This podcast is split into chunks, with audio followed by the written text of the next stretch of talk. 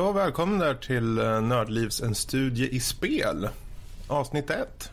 Ehm, det här är ett specialavsnitt där vi just har som syfte att ta upp specifika områden inom spelhistoriken. Och eh, det kan vara allt från hela genrer, specifika speltitlar eller franchises. Och sedan fördjupa oss i de här ämnena. Och eh, framförallt då se på hur det såg ut förr och hur det ser ut möjligtvis i framtiden. Och eh, dagens ämne är just då eh, en spelutvecklare och inte vilken spelutvecklare som helst utan det är Bioware som vi ska ta oss en liten mer ingående blick på. Woho! Woho! Och eh, med oss så har vi eh, Rob och Danny. Hello. Och jag är ju Fredrik då för er som kanske har hört tidigare. Eh, först då, om vi går eh, raskt in på det här lilla ämnet och eh, tar en liten titt eh, Eh, bakåt i tiden så är det så här att eh, Bioware eh, till mångt och mycket för många då den främsta västerländska RPG-utvecklaren genom tiderna. Men det där är ju såklart eh, diskuterat fram och tillbaka. Men 1995 fick tre läkare, det var Ray Musyka tror jag man säger, Greg Cheshuk och Augustin Jipp den goda idén att bli spelutvecklare. Eh, det här skulle resultera i ett flertalet titlar som definierade om RPG-genren för alltid. Idag står Bioware med sin långa erfarenhet inom utvecklande som en av de främsta utvecklarna oavsett genre. Eh, till stor del på grund av deras engagemang till att förse spel med en riktigt intressant story och framförallt på grund av deras öga för detaljer. Både till spelvärldarna i sig och karaktärerna som lever där i. Och även om de började med ett Mech Warrior-spel som första titel som hette Shattered Steel så var det då när Baldur's Gate kom ut 1998 som deras riktigt er, riktiga erkännande kom. Det här spelet som tillsammans med Dungeons and Dragons-licensen i ryggen samt en helt egen spelmotor, Infinity-motorn, blev då en måttstock för hur man skulle göra ett riktigt bra RPG. Infinity-motorn kom till att användas till många olika spelserier senare. eh, hos förläggaren Black Isle som till exempel Planescape Torment och eh, Icewind Dale. Även dessa spel, spel som hade Dungeons and Dragons-licensen eh, och dess eh, regelsättningar i ryggen. Eh, Baldur's Gate då kom till att ha sålt mer än två miljoner exemplar efter sin release och blev mycket riktigt startskottet för en spelstudio som sedan har kommit att bli förknippad med riktigt starka spelupplevelser och karaktärer. Och eh, det för oss just in till eh, vad faktiskt Bioware står idag och eh, hur vi själva känner inför den här studion. Och jag skulle tänkte jag ska vända mig först till dig Danny. Eh, jag kan ju anta att du kanske har lärt känna ett eller annat spel från eh, Bioware. Men jag skulle vilja höra lite. Vilka spel ser du främst som deras största spel? Och på vilket sätt ser du att de är så stora som de i många ögon är? Ögon. Störst, största spel från dem. Oj. Ja, eller främsta, eller hur man nu vill säga. Ja. Hmm.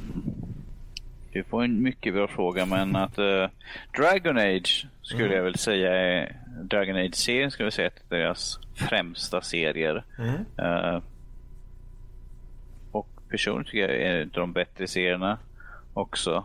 Precis som Mass Effect. Men att eh, ifall jag ska ta en ren allmänt så här vad jag kan tänka tror att många tycker så skulle man väl säga Dragon Age i så fall. Eh, och eh, vet jag att det senaste spelet har ju gått väldigt bra för och var en stor framgång. Precis som de föregående. Ja, exakt.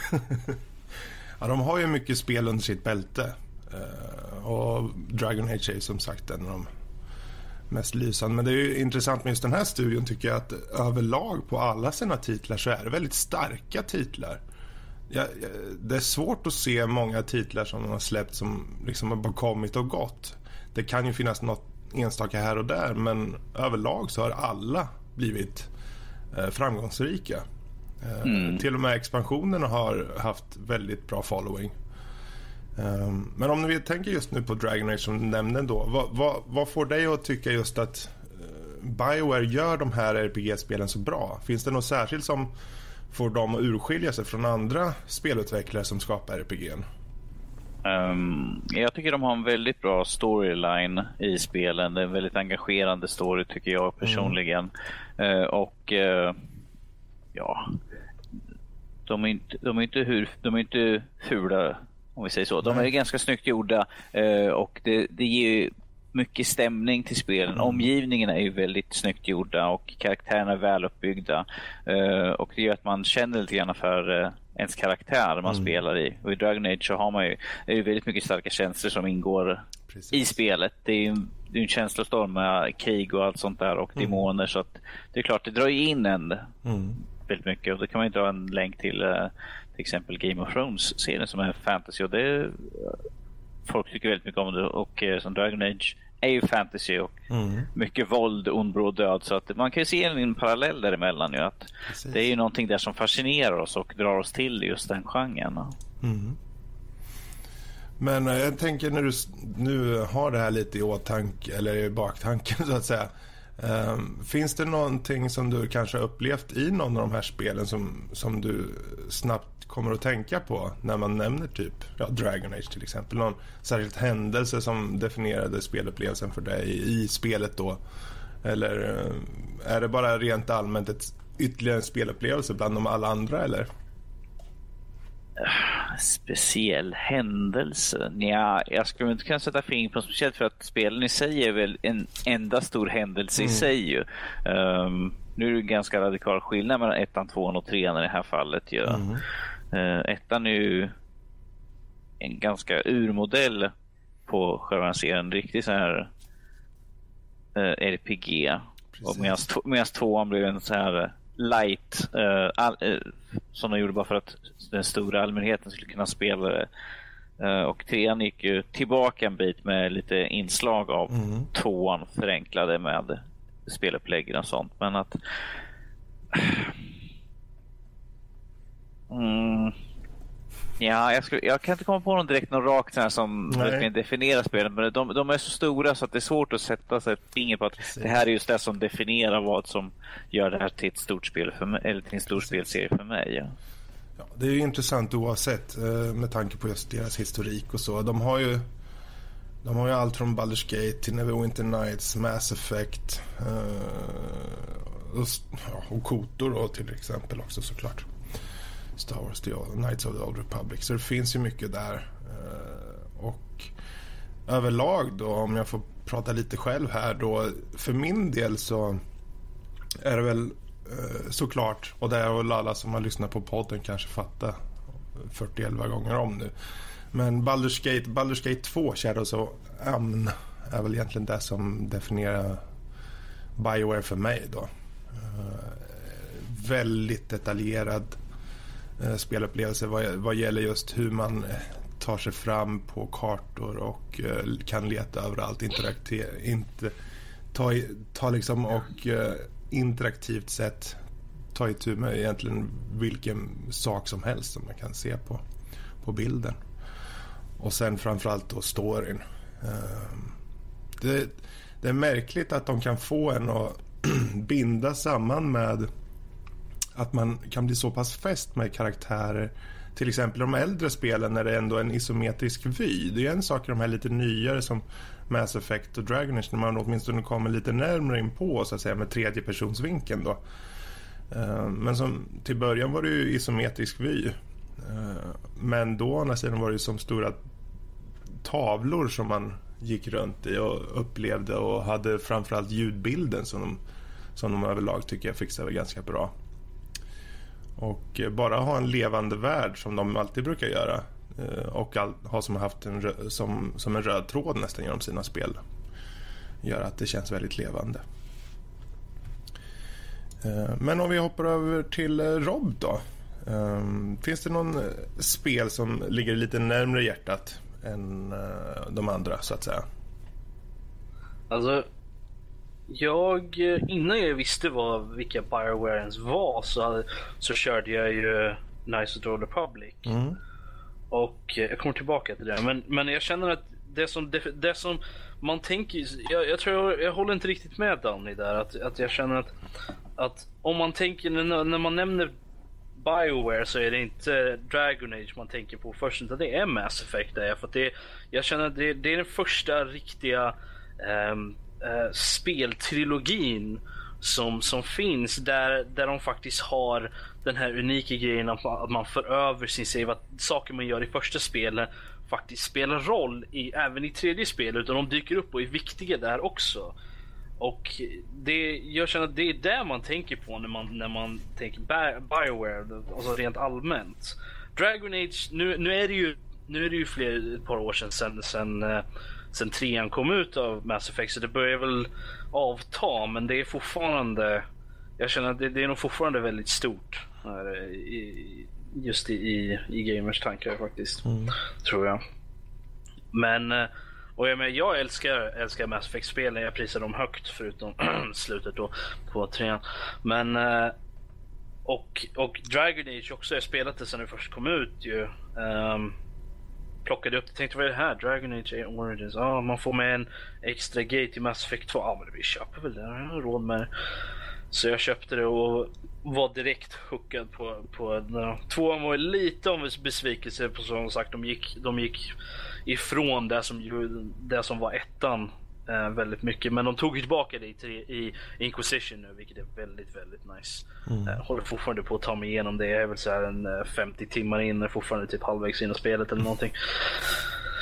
Um, men det som, det som definitivt, det som är, det som är det som är Bioware för mig, som jag alltid kommer komma ihåg, som, är, som, som jag tänker på när jag tänker Bioware, det kommer alltid vara Knights of the Republic.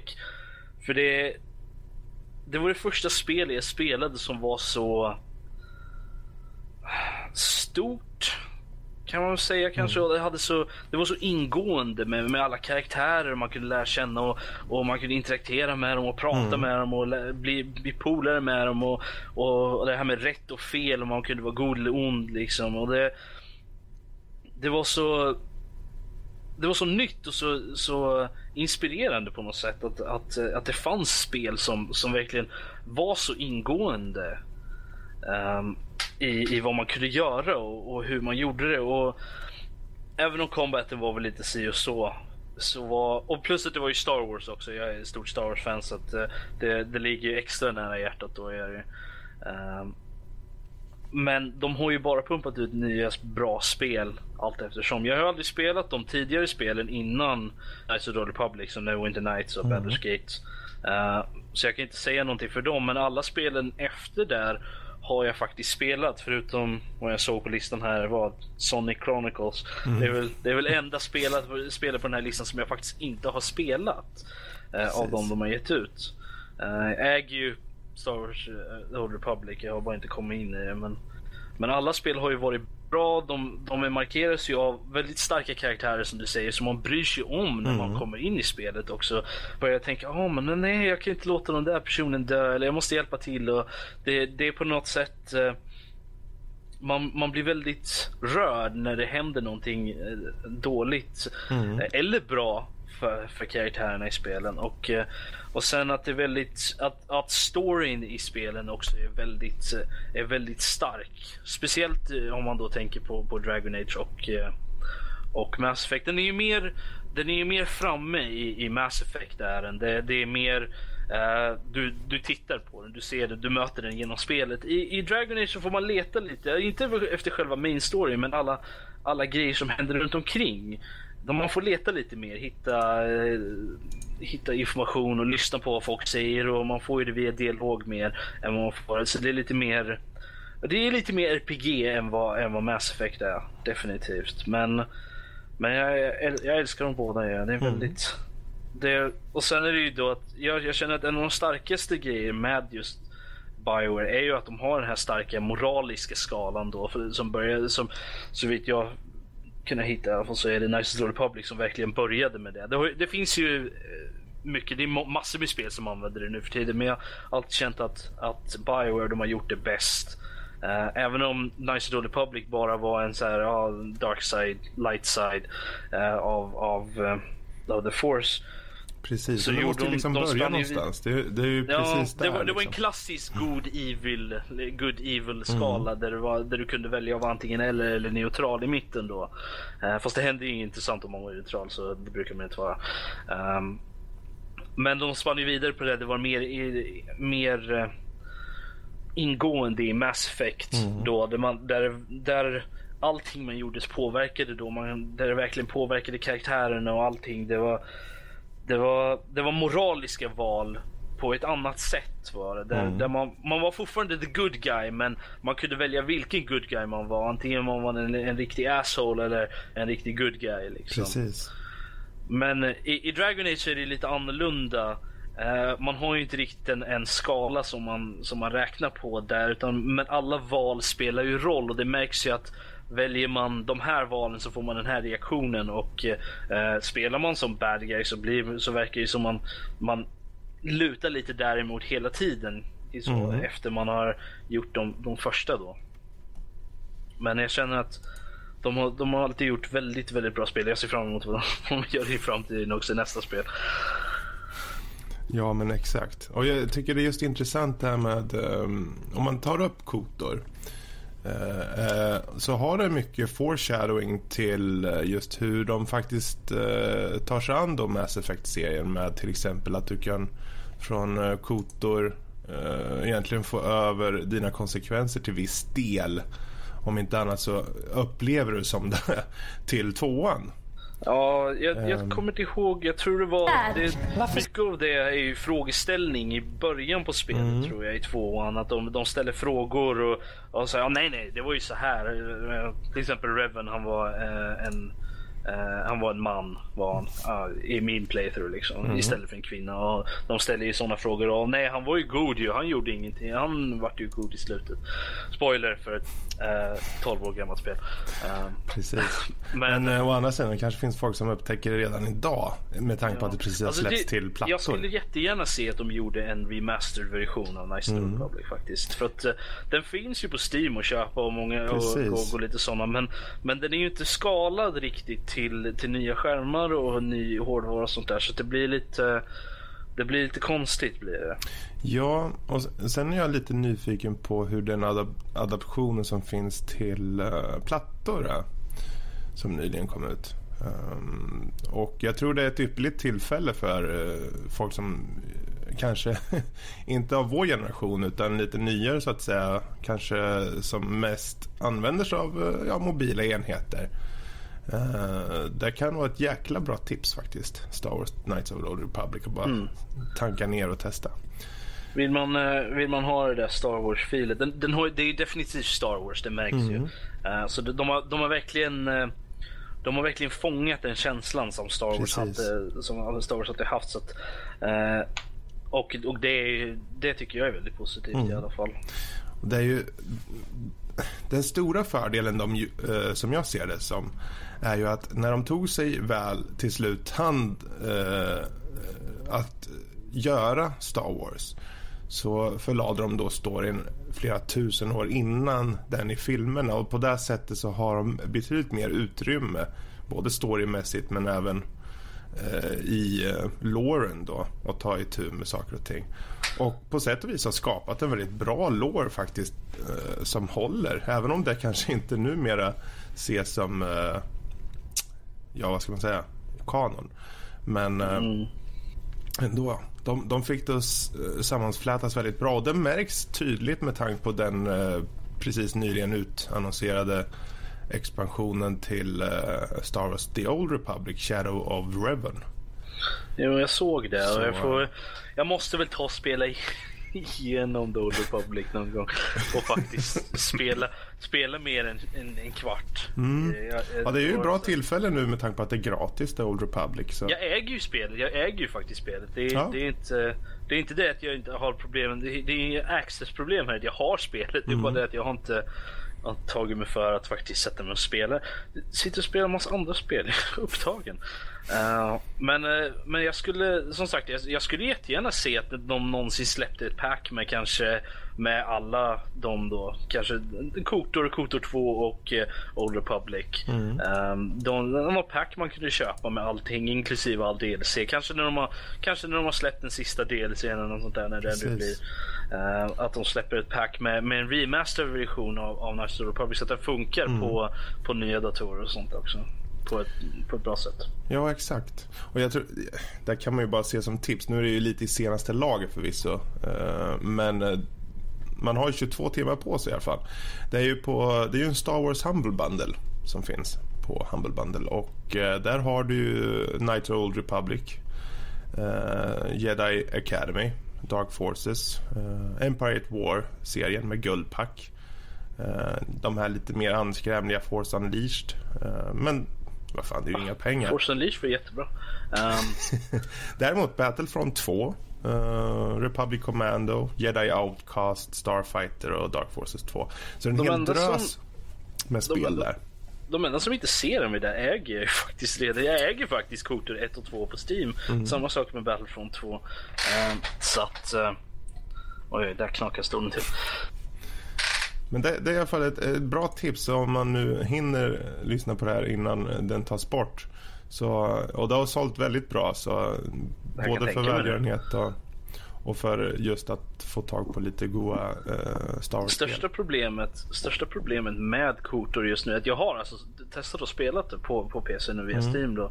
Och det är det att den skalar inte till skärmen gör Nej, okay. ordentligt. Det blir en stor svart ruta, en stor svart border runt omkring. Mm. Och det är jättestörande för du ser inte vad som pågår. Det, Nej, finns, okay. det finns tydligen mods till spelet som skalar upp det ordentligt men det ser jättekonstigt ut i alla fall. Mm. Uh, och man måste typ hacka spelet på något sätt. Och det, ja, hacka. Man måste gå in och ändra grejer i configs och lite Precis. sånt där. Det, det, är väldigt otympligt. Och, det, och jag, tycker att, jag tycker faktiskt att Bioware de borde faktiskt gå tillbaka. Och in, de behöver inte nödvändigtvis göra en, en, en Fable liksom, eller, eller så, att göra en hel facelift på det. Utan gör det bara, fixa bara koden så att, den, så att, det, kör, så att det kör bra på nya skärmar. Mm. Gör, gör, en, eh, gör en eh, Green Fandango helt enkelt. Precis. Det, det, det, är allt jag vill ha. Bara så jag kan spela det på, på, på min dator nu. Eller släpp det till, eh, gör det till en så Xbox One-grej. Släpp det där. Eller på, på Arcade liksom. Ja, och jag funderar just på, jag vet inte vem som äger rättigheterna till de här gamla Baldur's Gate. Men i och med att de har kommit nu som en Enhanced Edition så har ju det varit ett jättebra tillfälle för många att och, eh, lära känna de spelen igen. Uh, inte nog med att de fått lite bättre ljudbild men framförallt de har fått uh, lite mer content men framförallt det, det passar till nyare maskiner och det funkar betydligt bättre. Uh, och det är alltid kul att få de här gamla spelarna att komma tillbaka igen. Och det, vi, just den tiden vi är i nu känns det som att vi har väldigt många spel som faktiskt tas fram och, och låter sig själva belysas igen som Grim Fandango där som exempelvis då. Eh, men även eh, Heroes of Might and Magic 3 som kom i HD Remake till exempel. Men, men jag hoppas också som du säger där att det, det vore kul om de piffar upp de här äldre spelen och gör dem mer åt, åtkomliga för, för en ny, ny generation gamers. Ja, för jag säger som sagt, jag känner, när jag tänker Bioware så tänker jag Knights of the Republic. För mm. det, det, det är väl mest för att det var det första spelet som jag körde som, som hade den där och det var första Bioware-spelet jag körde också. Ja, uh, de, har ju, de har ju verkligen haft success i, inom, inom just den genren att, att um, just med RPG med, med moraliska val och, och bra karaktärer och sånt. Mm. Och det, det är väldigt positiva saker att ha som, som en, en stapel med mm. sina spel. Det finns ju andra spelutvecklare som har staplar som är lite, lite sämre. Uh, om ja. man ska se det på det sättet. Uh, jag, jag, tänkte bara på en helt annan sak och det är just att Visst, det, det, är alltid kul att se att de gör spel utifrån en genre som de själva är väldigt bekväma med. För då är det någonting de är bra på så är det ju RPG. Det finns några få undantag, eh, eller nästan ett, och det är MDK2 som de faktiskt gjorde. Mm. Och jag kommer ihåg både MDK 1 och 2 med, med glädje faktiskt. För de var eh, ganska annorlunda i eh, såväl story som utseende framförallt. Futuristisk filur som hoppar runt med någon inbyggd fallskärm på ryggen. Liksom. Det var jättemärkligt. Eh, med utomjordingar och allting. Så det var liksom rent tematiskt så bryter det sig ut ganska rejält från ja, fantasy som, som de i många fall rör sig kring. Jag menar, det, om det inte är fantasy i rymden så är det fantasy på jorden. Liksom. Uh, och det, jag, var faktiskt, jag var faktiskt tvungen att kolla på det, varför ni pratar om Ja. aldrig kört spel. Aldrig ta eller jag har bara hört talas om Murder, det Death, men... Kill står det för. Ja, nej, det är sådär spel som jag som aldrig har varit på min radar ens. Det, mm. det är så gammalt och Ja, det, det kom där i sam... Man kan säga att det, just RPG-genren i sig, den kom ju nästan till sin till sin största rätt där i slutet på 90-talet. För runt 98 så bara flög det in. Mellan 98 till 2000 så bara flög det in titlar som var riktigt, riktigt bra vad gäller RPG. Allt från du hade Final Fantasy något år innan, sjuan där och eh, sen Baldur's Gate och sen Deus Ex och så vidare. Eh, System Shock 2. Eh, hel drös med titlar och det var som en guldera där om man gillade just den genren. Men jag tror att, jag tror att, vi, jag tror att RPG-spel har ju varit ganska starkt och ha och det är ganska safe bet väldigt ofta mm. att kunna slänga sig in i om man, om man vet hur man gör det rätt. Sen finns det ju de som gör RPG-spel väldigt dåligt. Uh, och uh, de lär inte finnas kvar längre. Då, det finns så många spel som man har glömt. Så många spel som man inte mm. ens men det, det, det talar ju väldigt starkt för just Bioware att de har, att de har lyckats hålla sig inom just den genren mm. och, och, och, haft så, så stor uh, ja, nej, men så stor framgång inom Precis. det. Uh, för det, det, det, betyder ju verkligen att jag menar, de flesta företag ja, de kan göra dålig shooter här och där. Liksom. De är mm. inte så jätte... Men RPGs är ju så ingående. De är så stora jämfört med alla andra spel. Mm. Att uh, att kan man gör, gör man ett RPG-spel fel, då är det då är det åratal av utveckling som, är, som går åt helvete och Precis. pengar som är, går... Ja. Så att eh, de har ju haft så mycket... De har verkligen honat sitt de craft om man så säger. ja, nej, men då, man ser ju de tidiga exemplen i, i, i Knights Republic det är väldigt det, det är simplistiskt i, i deras, det som kom, kom senare blir deras moralsystem i till exempel Mass Effect och så. Eh, gott och ont. Och, och eh, konversationer med karaktärer och, och lite det och sådana grejer. Det var, mm. det var väldigt eh, Uh, silent protagonist och sådana grejer också. Precis. Det var väldigt bas. Det är samma sak som i Dragon Age Origins. Det är nästan som en, uh, som en spirituell uppföljare till Nice Old Republic på något sätt. Mm. Uh, I hur det, hur det ser ut och, och, och var upplagt. men sen, sen, ser man ju, sen hade de ju Jade Empire där vilket var hade jättedålig release hade den tydligen. Så vitt jag förstår det. Det var, det var ingen som ville spela det. Nej, den sålde inte bra. Den blev kritikerrosad, den blev den. Ja, ja, jag Men det var inte många som köpte det. Jag spelade det flera gånger tror jag. Och det, mm. det är också det. Det är som en eh, det märks ju att de, vill, de ville springa iväg och göra sin egen grej. Men mm. det känns väldigt mycket som Knights of the Republic fortfarande gör det. Alltså det, det är byggt på samma motor till och med. Och eh, det verkar ju vara eh, det, det, det, är väldigt mycket samma även fast det är mer av en action-RPG där man springer runt och slår grejer. på De, hade, de ändrade lite i, i combat-systemet och lite sådana grejer. Precis. Men sen kom, sen kom de ju med Mass Effect och, och det var ju stort. Det var ju det är ju verkligen en, en space opera är det ju, i, i väldigt traditionell eh, sci-fi stil. Eh, och eh, som en sci-fi fan så älskar jag det. det, det det är så ingående. De, de gör ju allting rätt också med just med storyn. Att det faller in i den just den sci-fi genren. Så, och de, de, alla bra sci-fi filmer och serier, de har en stor lore bakom sig. Det, de, det, det är så mycket de klämmer in. Mm. Uh, och det är det som gör uh, sci-fi så bra. Även i bokform. Det är ännu mer i bokform om man ska se det på det sättet. Uh, men just Mass Effect med, det, med sitt kodex och, och dialog med en miljon människor och, och quest och grejer. Det var så immersive. Mm. Det, var så, det, det, var så stort också. Det var en hel galax. Det var, det var i framtiden så det, man ville ju utforska vad som händer emellan också. Det kunde man läsa upp och det var hur mycket som helst. Det, det är det som gör sci-fi bra. Och sen gjorde de, tog de det till en helt ny nivå i Dragon Age. Gjorde de, där, det, där det finns en miljon grejer man kan göra. Precis.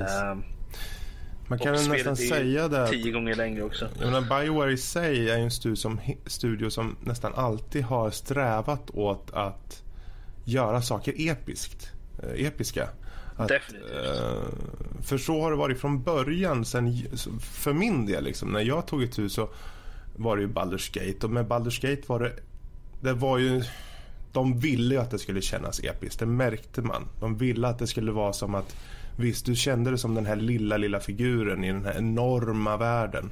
Och det var alltid ett fokus på att världen är enorm. Men du tar dig från vart du vill till vart du vill och så vidare. Och upptäcker vart som helst. Så det där är någonting som de har eh, förädlat genom åren med att du ska kunna känna att du verkligen leder historien. Sen om du faktiskt gör det eh, på riktigt så att säga, det, det kanske är en annan femma i vissa fall. Men de, de lyckas alltid förmedla som att du verkligen styr historien i den här enorma världen där du kanske i början anses som bara en liten kugge i något litet mini-mini-hjul någonstans. Men sen så faktiskt visar sig att du har en väldigt stor betydelse i alla fall. Och den där De klassiska ju... fantasy-känslan är ju någonting som får alla små nördar att få en liten nördgas i slutändan. De gör ju det på ett väldigt bra sätt också med, med väldigt stora miljöer. Även om, mm. även om området du bara kan röra dig i ganska lite så ser du ju stora backdrops med, med fin miljö. Även om man är på Tatooine i, i Nice Old Republic och det är sanddyner överallt så känns det som oj jag är på Tatooine. Liksom. Mm. Det, det, det, det är coolt och, och även det där med att man, är, man att det är så stort där. De, gör, de tog det ju till ett extrem i Mass Effect där man har hela galaxen mm. att leka i. Men, så att där känns det ju verkligen som att det här är stort. Liksom. Varje planet man kunde gå ner på. Och det var ju en miljon jäkla planeter också man kunde ja, åka precis. runt i den där Macon. Och, och eh, i Dragon Age, världen är ju enorm. Det är hur mycket lore som helst som springer in i. Det är en miljon jävla environments. Det är in i helvetes mycket grejer att göra. Men det, det är som du säger, man börjar ganska litet också. Jag menar, i, i National Republic, du är en... Uh, ihåg, du börjar ju som någon liten sketen person liksom. Så, mm. så här, även fast, eh, spoiler, man inte är det egentligen. Men uh, men det börjar smått liksom. Du börjar som en liten person. Oh, jag måste göra de här grejerna för det för vi måste för att överleva eller så, någonting sådär. Och det, det har de ju gjort i, i alla spelen i Precis. stort sett. I Mass Effect, ja oh, okej okay, du börjar som en badass person egentligen men, men det är fortfarande så här små grejer. Ja oh, men du ska göra de här grejerna sen blir allting större och större. Mm. Det skalar väldigt fort i många spelen. Samma sak Dragon Age. De gör det i alla spel med kommer jag på nu. Det, det, det, skalar fort gör det. Du börjar ja. smått men det, det skalar fort uppåt. Och eh, du känner det direkt att oh shit, nu är det hela världen i mina händer och det måste jag göra bra annars jävlar så går allting åt helvete. Mm. Uh, ja, det är just den där att du får liksom uh, du känner, känner det som att det du gör får konsekvenser på något sätt. Som att du, du faktiskt styr stu, historien enligt din egen väg. Även om man i många fall blir lite knuffad framåt så, så är det här någonting som Bioware har faktiskt eh, gjort som sitt eget. På sätt och vis. Ja, uh, om man tittar på andra spel som gör liknande grejer, med, som Fable till exempel. Har ju också ett, ett moralsystem, det är också en story på, på ett liknande sätt. Det är inte lika mycket med karaktärerna där, men för du bryr dig inte riktigt om dem. De är bara att meja ner. Um, eller sparka. Och, eh, men men det, där är det ju mer fokus på, mm. på själva storyn. Uh, liksom, åh den här, du är en hjälte, du ska rädda världen. Det är den klassiska, klassiska storyn där du är en hjälte, ska rädda världen, så är det bara. Uh, och du börjar smått, sen skalar du uppåt, det blir episkt liksom. Fast inte, fast de gör det inte på ett lika lika episkt sätt som, som Bioware gör faktiskt. Uh, jag menar, jag gillar Fable. Jag älskar Fable 1, det är skitbra. Och tvåan är också bra, trean sög, men kan ju du. Uh, men det är fortfarande den där att de, de har inte riktigt samma... det är inte samma känsla över det. Inte. Och, och det är någonting som, jag, som gör att jag alltid kommer tillbaka till Biowares, mm. deras spel. Att det är någonting det är någonting extra speciellt. Det är, no mm. det är alltid någonting extra som får... Det är, det är som en så här, så här, uh, Secret Spices. Någonting sånt där. Mm. Så, får att, så får den alltid komma tillbaka till, till Spyware. Precis. Att de, de gör något speciellt med sina produkter och sina spel. Att det, det, det, Ja, och det här är ju lite... Det, det vattnas i munnen ja. när, man, när man hör åh, Bioware kommer nytt spel. Oh, jävlar, nu. Och det här ger ju lite ripple-effekt mot uh, andra utvecklare. Och det var en, en fråga då som jag är lite nyfiken på. Om vi, jag börjar med att ställa den mot dig Danny. Um, mm. Och det är, för jag menar Bioware har varit igång ett bra tag nu. Och mm. det har ju antagligen medfött att eller med, äh, gett att äh, många andra utvecklare kanske fått upp ögonen eller kanske tagit till sig just det som Bioware har gjort och gjort bra. Äh, kan du se, eller kan du komma på några kanske utvecklare eller spel eller liknande som, som du tror kanske är som en konsekvens av eh, det som Bioware har gjort? Det vill säga, de har utvecklat RPG-genren och det har andra utvecklare sett. Finns det några mm. spel eller uh, utvecklare kanske som, som du kan tänka dig, ja, de här de är nog influerade av uh, Bioware? Oh, du, det var en väldigt bra fråga.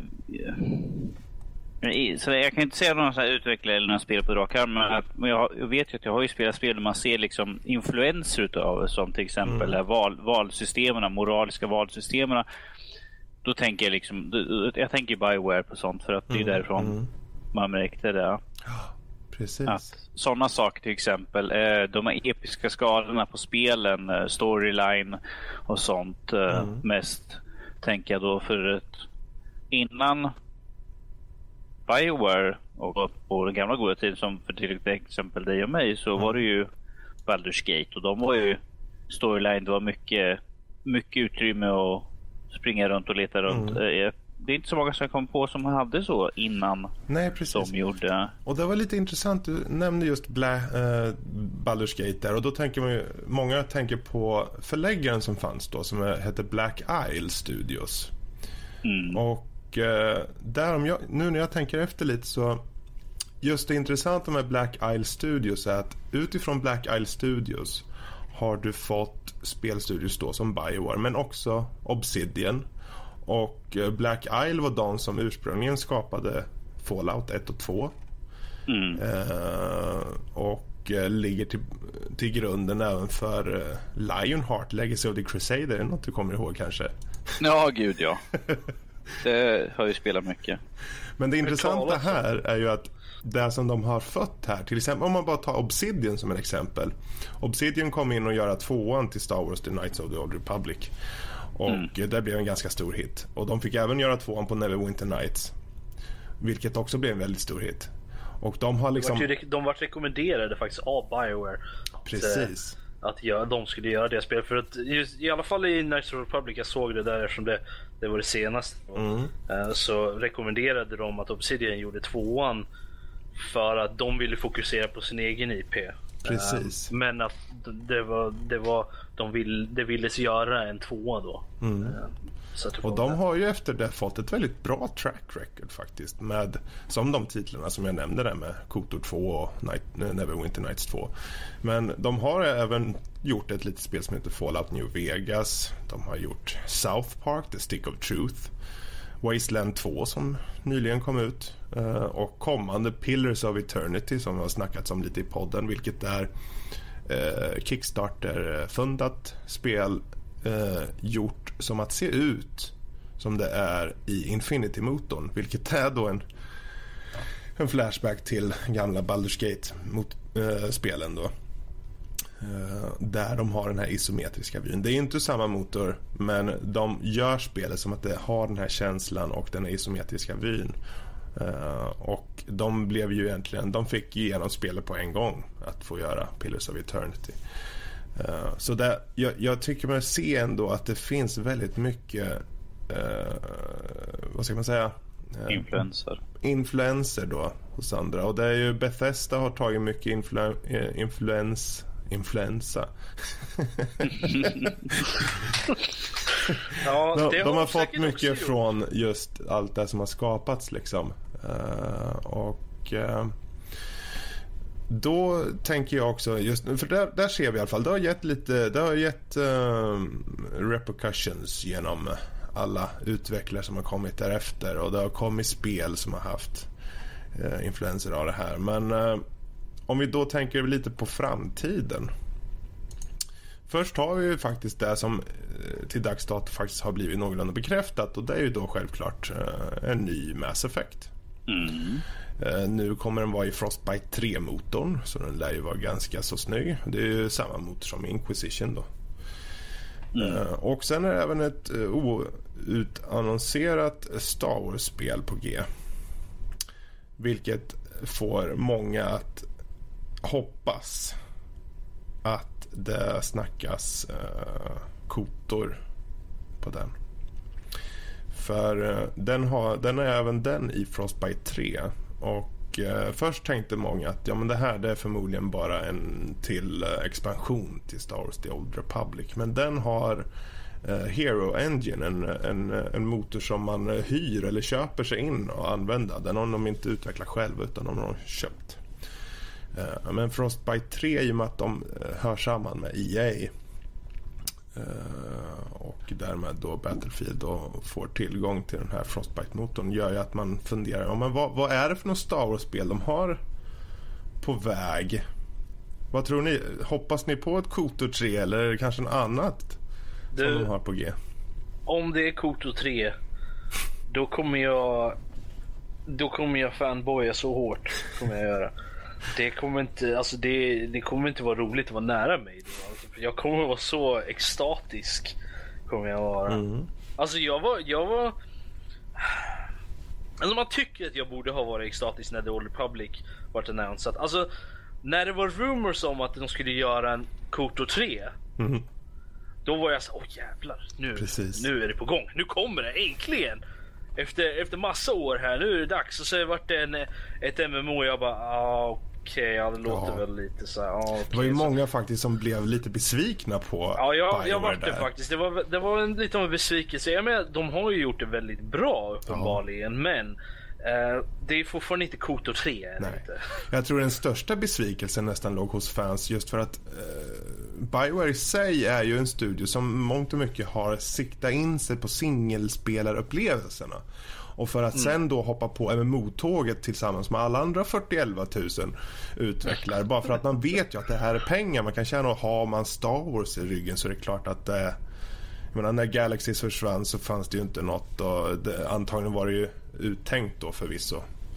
Eh, men eh, ja, många ville ju hellre se att det hade varit kotor precis som du säger. Ja, Men, eh, så att, men som sagt, det, det, det var lite lackluster var det för mig. Det var lite så här, och det, det är nog lite därför som jag inte har spelat det.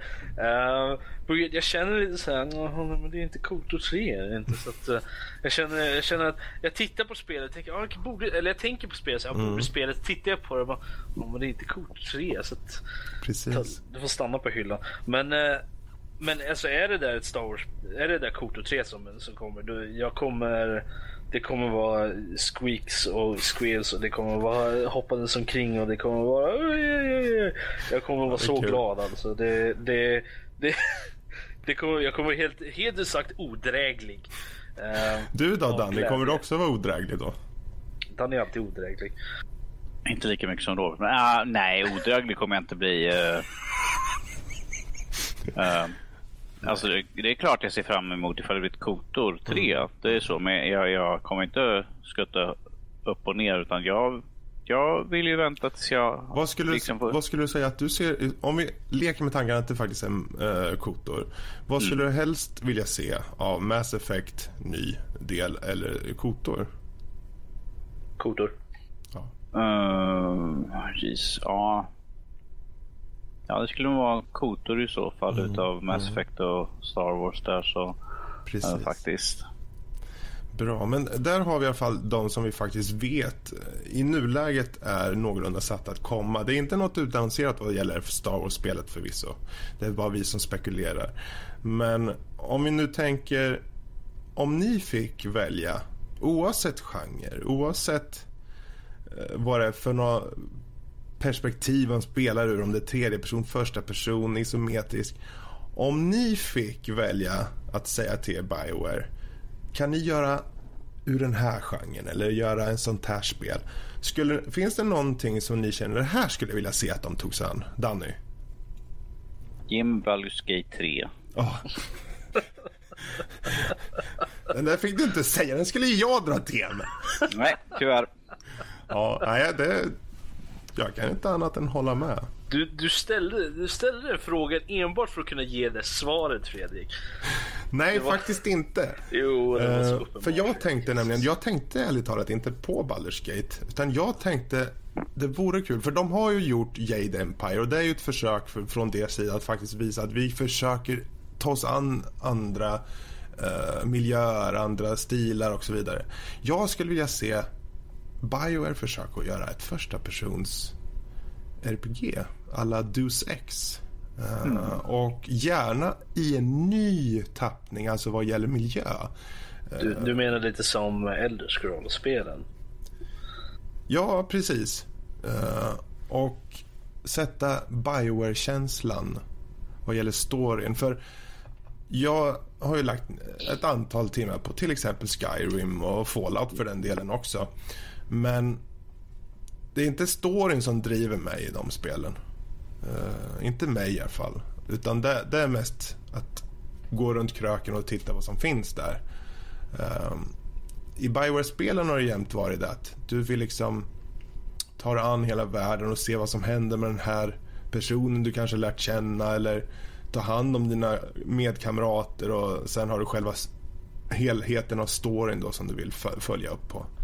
Men det, det, är inte så ofta jag sett det i första persons RPG och det vore jätte, jätteintressant. Och sen framförallt om de kunde ta itu med kanske en ny setting. Jag vill se att de gör någonting nytt. De har ett starkt IP i Mass Effect och det är deras eget. Det kan ingen ta ifrån. Lika som med Dragon Age. Men jag skulle vilja se någonting annat än fantasy på eh, jordnivå eller i rymden. Någonting annat än fantasy kan de göra. De har försökt, eller inte de, men de har hjälpt Obsidian med till exempel, eh, vad tusan hette det nu, Alpha Protocol. Som förvisso var ett bra försök, men det funkar inte hela vägen fram. Eh, men eh, jag vill se att de tar sig an något nytt. Ja, det, det skulle vara intressant att se dem göra ett, ett helt nytt IP och, mm. och vad, de, vad de sätter för sta deras standardprägel på Precis. med, med liksom det, detaljrikedomen som de har i sina mm. spel. Och, oberoende på vad de gör. Men att såklart, så skulle jag vilja säga generellt för de flesta utvecklare att man skulle vilja se nya IPn. Men att Bioware har ju sina standard nu som mm. de faller tillbaka på Mass Effect och... Uh... Och där kan man ju tänka på att komma ihåg nu ändå att för när mm. Dragon Age Origin kom 2009 så var det ändå ett... Det var inte att de chansade men eh, det var ju ett nytt IP från deras sida som inte låg eh, under eh, regelsättningarna av Dungeons and Dragons utan deras egna. Och det var ett ganska stort kliv för dem. Tidigare så de hade gjort Mass Effect 07 där och det pannade ut och blev en så pass stor succé som det faktiskt blev. Det märks ändå att Dragon Age har mycket influenser av, av uh, Dungeons and Dragons. Jo, jo. Det har all, alla har ju ganska bra influenser från det, men de har i alla fall tagit sig tur där och göra ett eget. Eh, men, uh, och inte förlita sig på en licens då, tänker jag. Jag läste det att, att någonstans läste jag det, att, att Bioware håller på att jobba på en ny IP men jag vet inte, jag kommer inte ihåg. Det, det fanns inga detaljer, det var bara ja, De hade ju en nyligen som de var tvungna... De var precis här nyligen som den utannonserades var nedlagd. Mm, eh, alltså, okay. Shadow Realms eller vad hette den för någonting? Inte Shadow Realms, vad hette den? hette någonting? Ja, eh, det var uh, något åt det hållet. Ja, jo, Shadow Realms. Jo, Shadow Realms. Mm. Mm. Precis, så det, det var väl lite synd. Men det var en sån här ja, nej, ytterligare asymmetrisk. På, det, stå, det står ju faktiskt här på på Wikipedia, var det jag läste. Mm. Uh, står här att Bioware Edmonton, de håller på att jobba på en ny original-IP. Ja, ja okej. Okay. Juni 2014. De jobbar på Acquisition och en ny IP. Mm. Står det här. Mm. Så, att, uh, så att vi får se vad det är för någonting. Precis. Det lär vi säkert inte få höra någonting om för kanske slutet av det här året eller nästa år möjligtvis. Eller om de utannonserar det på, uh, på um, på någon av konventerna som mm. kommer. Men E3? Vi får väl se. På E3 kanske? Ja, E3 eller uh, vad är den andra som är också? Uh, jag kommer inte ihåg. Men uh, du då Rob, om du fick att de, och det får inte vara Mass Effect eller Kotor. Finns det något, någonting du känner, men det här, den här genren eller den här typen så, av... Så jag får inte säga Dragon Age 4 då eller? Ja, du kan väl säga det om du vill vara lite tråkig, men... Ja, nej, alltså jag vet inte. Jag, satt, jag har funderat nu ja. sen, sen, du, sen du nämnde det. Jag, jag, är faktiskt inte säker. Jag är, inte så jättesu jag är faktiskt inte så jättesugen på, på ett eh, FPS från, från dem. Ja, det behöver inte vara ett FPS. Nej, nej, FPS, alltså det kan ett, vara... first person spel. Jag är inte så jättesugen på ett first person spel. Dels för att är det ett FPS så är det svårt att vara originell med det. Uh, för det finns så många andra och, uh, som, som har gjort det bra och så.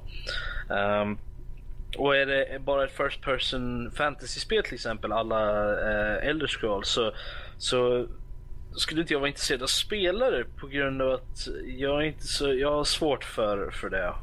Jag har plockat upp eh, till exempel Oblivion och, och mm. Skyrim och testat och jag kommer typ fem minuter in och sen är det, nej jag klarar, orkar inte mer. men om vi tänker oss just tredje person bara, men det, bara settingen, finns det någon annan setting du skulle vilja ha? Um... Jag vet inte. Alltså jag skulle gärna se något annat fantasy-spel från mm. dem, men med en annan twist uh, på något sätt. Kanske, jag, jag, är inte riktigt säker på uh, när jag sattes mm. på, på Nu kom jag på en sak som de... Oh. Men alltså jag känner att de skulle nog kunna göra det mesta väldigt bra. Kanske någonting eh, typ Deus Ex liknande mm, mm. som Human Revolution satt i, i, i våran värld i framtiden. Eh, med, med coola grejer och sånt där. Och det, jag skulle kunna se det att de skulle mm. nog kunna lyckas jävligt bra med sånt. Och det ligger ju eh. kanske lite i tiden också med tanke på Cyberpunk som kommer, mm. kommer också. Oh, det skulle jag vilja se. Um, ett steampunk-spel från, från Bioware faktiskt. Ja, det, skulle, just det. det skulle jag vilja se. Mm. Um, cyberpunk, steampunk, uh, något sånt. Alltså det, det vore... Uh, ja, steampunk skulle jag definitivt... Nej, nej, jag håller med. Eh, det är mitt svar. Steampunk. Med, okay. med steampunk gadgets och grejer och cool, Det skulle vara... Alltså jag tror Bioware skulle nog kunna göra det jävligt bra. Det blir, nästa spel heter Steam Effect. no, Jesus. Går det köpa på Steam? Steam uh, Age. Steam Age. Jag skulle faktiskt vilja säga att om de fick köpa in en licens och faktiskt ge sig på fantasy-genren igen och då ta sig an någonting som skiljer sig ganska mycket från det lite, inte glättiga direkt Dragon Age, det är inte så jävla glättigt. Men The Wheel of Time. Ja, Robert ja. Jordan. Jag förstod nästan att du skulle komma ja, dit. Nej. Ja, där har de en betydligt råare historia. Eh, och med tanke på dess sceneri av mycket karaktärer och intriger och politiskt spel framför allt så vore det enormt roligt faktiskt att se. Jo, alltså De jag har jag faktiskt tidigare haft uh, Wheel of Time under luppen och uh, det var nog 2010 som utannonserades att de hade någonting på G. Sen blev det ingenting. De skulle vilja ha en film också, skulle de inte göra det? Ja, det kom ett pilotavsnitt här för två veckor sedan. Jaha, okej. Okay.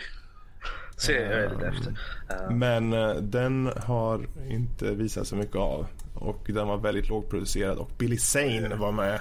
Oj. Så där yeah. okay, det, sa, det sa ju allt. Ja. ja. jag tänker inte titta på den om vi säger så. Frågan är vilken roll han är med i. Det som är... Jag tror han är the bad guy number one. Jaha, okay. Jag kan se honom kanske. Det skulle nog funka. Kanske. Men, äh, nej, men alltså, Hur som haver. Men alltså Wheel of Time, ja det är väldigt stort. Världen är väldigt stor. Men samtidigt så... Ja, ganska restrictive är det ju i och för sig. Om de bara, det, är ju ännu mer än, än, än eh, Sagan om ringen till och med. Uh, men jag, jag kan tänka på det, om de, kunde, om de kunde ta in en IP så skulle jag gärna se dem faktiskt ta an Chrono Trigger. En uppföljare till det. Fast med en Bioware twist. Med deras unika mm. sätt liksom. Det skulle vara jävligt coolt faktiskt. Ta en annan, en time travel Chrono Trigger liksom. Jag tror att det skulle nog kunna göra väldigt Att du inte sett, ifall du säger time travel, att du inte sätter Doctor Who eller något sånt där då? Ja, alltså mm. Doctor Who, nej. Jag känner att, jag, jag känner att jag vill nog hålla mig till någonting som, som är mindre jag, vet, jag vet inte hur man ska säga det riktigt. Jag skulle men, inte vilja ha någonting eh, från... Alltså, de har ju lyckats med Star Wars, men det, det kunde ha gått så illa när det är liksom en, en filmlicens i grunden. Och nu hade de ju, var de ju smarta nog att förlägga det flera tusen år innan. Och ja. det tror jag var ett jättebra val där. Hade de satt det i samma, det kunde ha blivit lite grötigt. Uh, ja, jo. Milt sagt. Nej, jag vet, alltså jag skulle nog se, som sagt, Steampunk, uh, Chrono Trigger, eller kanske jag skulle vilja se Chrono Trigger, för vill, det är mest för att jag vill se en uppföljare till Chrono Trigger. Uh, men, men alltså ett time travel-spel Eh, all, i, i Chrono Trigger-stuket att, att det är inte så att, inte som de flesta time travel-spel där sånt har med, där man, oh, du hamnar tillbaka i tiden och sen reser du aldrig i tiden mer förrän i slutet. Eller, eller liknande grejer. Jag skulle vilja se, för det är någonting som, är, som jag älskar med Chrono Trigger, är det att du kan hoppa fram och tillbaka mellan, mellan de olika tidsåldrarna. Och man ser liksom, okej, okay, det, för det, det känner jag liksom med konsekvenser och sådana grejer. För man har ju det i Chrono Trigger till exempel. Att du, ja men om du, om du hjälper den här snubben i den här tiden så är hans, hans ättlingar snälla i framtiden och så får du pengar från honom. Eller så får, så får du hjälp från dem och sådana saker. Mm sådana grejer med cause effekt, sådana saker tror jag, att, tror jag att Bioware skulle kunna göra väldigt, väldigt mm. bra. Faktiskt. Så att, eh, att ta an en sån typ av time travel story, sånt spel skulle Precis. vara väldigt intressant. Och, och eh, eftersom det är inte så många som gör det på det sättet så, och det, det är samtidigt de kan få in den där episka filen liksom med mm. att man kan åka till slut av tid, end of time och alla sådana. Ja, nej, det vore väldigt coolt faktiskt. Ja, det är kul att höra ändå. Det finns Hur får ändå kontakt med Bioware igen? Ja. Jag vill pitcha Det är ju det här som är så roligt att om man bara ger det lite tid och tänker efter lite så kommer man alltid på någonting. Ja, men det här, å andra sidan, det vore ju jättecoolt om de... För jag mm. tror att som du, som du säger nu, Chrono, eh, Chrono Trigger och just eh, ja, tidsreseaspekten, det ju, känns ju ganska fräscht ändå. Och ja. särskilt om de skulle ta sig an det. Det känns som alltså någonting det... de inte har gjort tidigare och de kan få väva in en jättebra story tror jag. Ja, det finns ju time travel-spel. Det, det, är något spel som kommer här nu snart som har time travel-aspekt i. Mm. Uh, där man kan speeda upp och sakta ner tid och lite sådana grejer. Och, men men det är inte samma sak. Är inte. Det jag tror inte jag sett ett time travel-spel som faktiskt handskas med, handskas med time travel riktigt så bra som Chrono Trigger faktiskt gör det. Och på en sån skala också. Mm.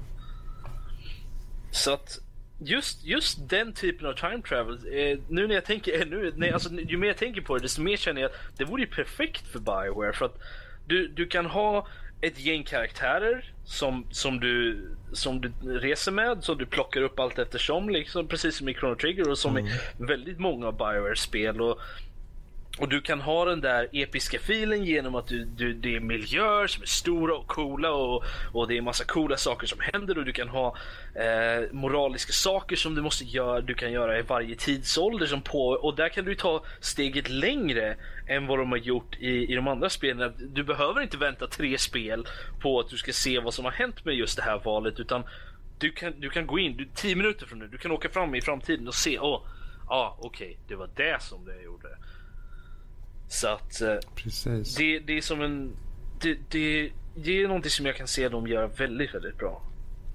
Ja, nej, men där ser vi. Det finns mycket som poppar upp. Uh, och uh, vi kan egentligen då göra det som avslutning då, då i och med att uh, nu har vi gått igenom lite av hur historiken såg ut. Framförallt belyst lite av vad vi anser vara deras kanske mest intressanta titlar.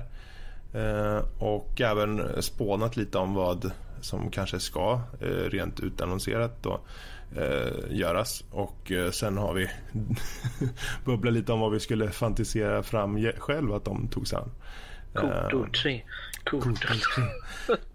Kotor 3 vore ju epic. Ja. Alltså det, det, är ju ganska Faktiskt. uppenbart att de, de kommer ju göra Mass Effect 4 nu.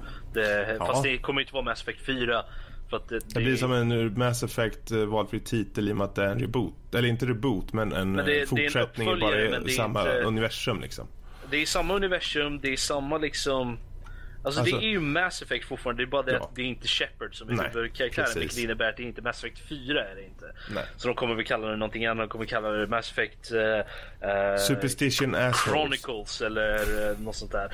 Med multiplayer, yay! Ja, men treans multiplayer var faktiskt väldigt Ja, men det är, är frågan för de gör samma multiplayer. Uh, det var ju mer uh, Horde Mode. Jo, en, en multiplayer. Men att ifall de kör ett standard multiplayer tror jag att det kommer inte vara samma, lika bra. Lika Nej. bra. Mm. Nej, men sen, sen, och sen eh, det här Star Wars då som förhoppningsvis är Kotor 3. Men det är ju ganska, jag tror nog att de kommer ju definitivt göra ett, ett Dragon Age 4 också. Eh, ja, i och med det, att, eh, Inquisition blev deras det. främsta succé hittills vad gäller Dragon Age-spelen så eh, jo, jo. kommer det definitivt komma tror jag. Och det, det, tror jag alla bara vinner på. De eh, jo, vinner på om det de gör det. Alltså, som, nu, nu var det ju tre år sedan. Sen, sen, uh, är det tre år sedan, sen, sen tvåan? Det kom väl typ 2011 tror jag det var. Så det är ja, fyra precis. år sedan till och med. En, en sak som man får säga om Bioware är att de gör inte som andra spelserier och släpper ett, ett nytt. Till exempel, det kommer inte Mass Effect 1, 2, 3 liksom 98, 99, 2000 på den. Alltså årligen. Nej, de, de, har ju... De har ju, de, de, har ju de har ju, de varierar ju med spelen så att det blir inte samma spel två år i rad. Så att det är inte så att man tycker att de mjölkar spelserierna så här radikalt. Nej, Utan de, har ordentliga varje... utvecklingscykler åtminstone. Liksom. Mm. Det, det, kan man ju inte säga något om. Ja, det är många spel som har bra utvecklingscykler. Med Ubisoft, jag ska inte gå in på det. Men, äh, men, men alltså, de har ju de släpper få spel. De har inte släppt så jättemånga spel. De är ju inne på vad? De har ett eh, dussin spel eller något sånt där som är alltså IPs som, eller som, spel som de faktiskt har släppt. Eh, och eh, kanske lite mer än ett dussin, men någonstans där i alla fall. Eh, men de är ju alla solida spel. Mm. Alla bra, de har tagit sin tid. Det är inte som du säger mjölkade uppföljare bara liksom 99 2000 eller 2015. Det är, det är inte Dragon Age 2015 direkt. Är det inte, utan det är ju alltså varje spel i sig kommer med någonting nytt. Det är inte bara en rehash av, av föregångaren. Och även om tvåan var lite av en besvikelse på grund av att den gick så långt bort ifrån tvåan så kan man ju inte direkt säga att de bara mjölkade samma formula igen. Gjorde det, inte. Det, var ju, det var ju fräscht, det var nytt. Det höll ju samma ja, känsla över sig i alla fall mm. i, i, i, i, hur det var. Men, men det var nytt, det var fräscht. De ville, te de ville testa något nytt bara för att se, för se om de sticker ut från deras gamla mm. koncept. Ja. Ja, precis. precis. Men jag tror vi, vi rundar av där helt enkelt. Uh, det var en ganska bra diskussion tycker jag. Och det, det, det, här är ju första avsnittet av förhoppningsvis många av en studie i spel där vi går in just som sagt på uh, det kan vara spel, titlar i sig eller franchises eller hela genrer. Det, det, det, visar sig och ni får jättegärna skicka oss mail till nördlivet.hotmail.com och fråga kan ni ta upp det här eller det här eller det här så ja. kan det mycket väl bli så. Eh, ni hittar oss som vanligt på Facebook eh, och även Steam. Det är bara söka på Nördliv. Och eh, med det så säger eh, Danny och Rob hej då. Hej då. Hej då också. Hej då.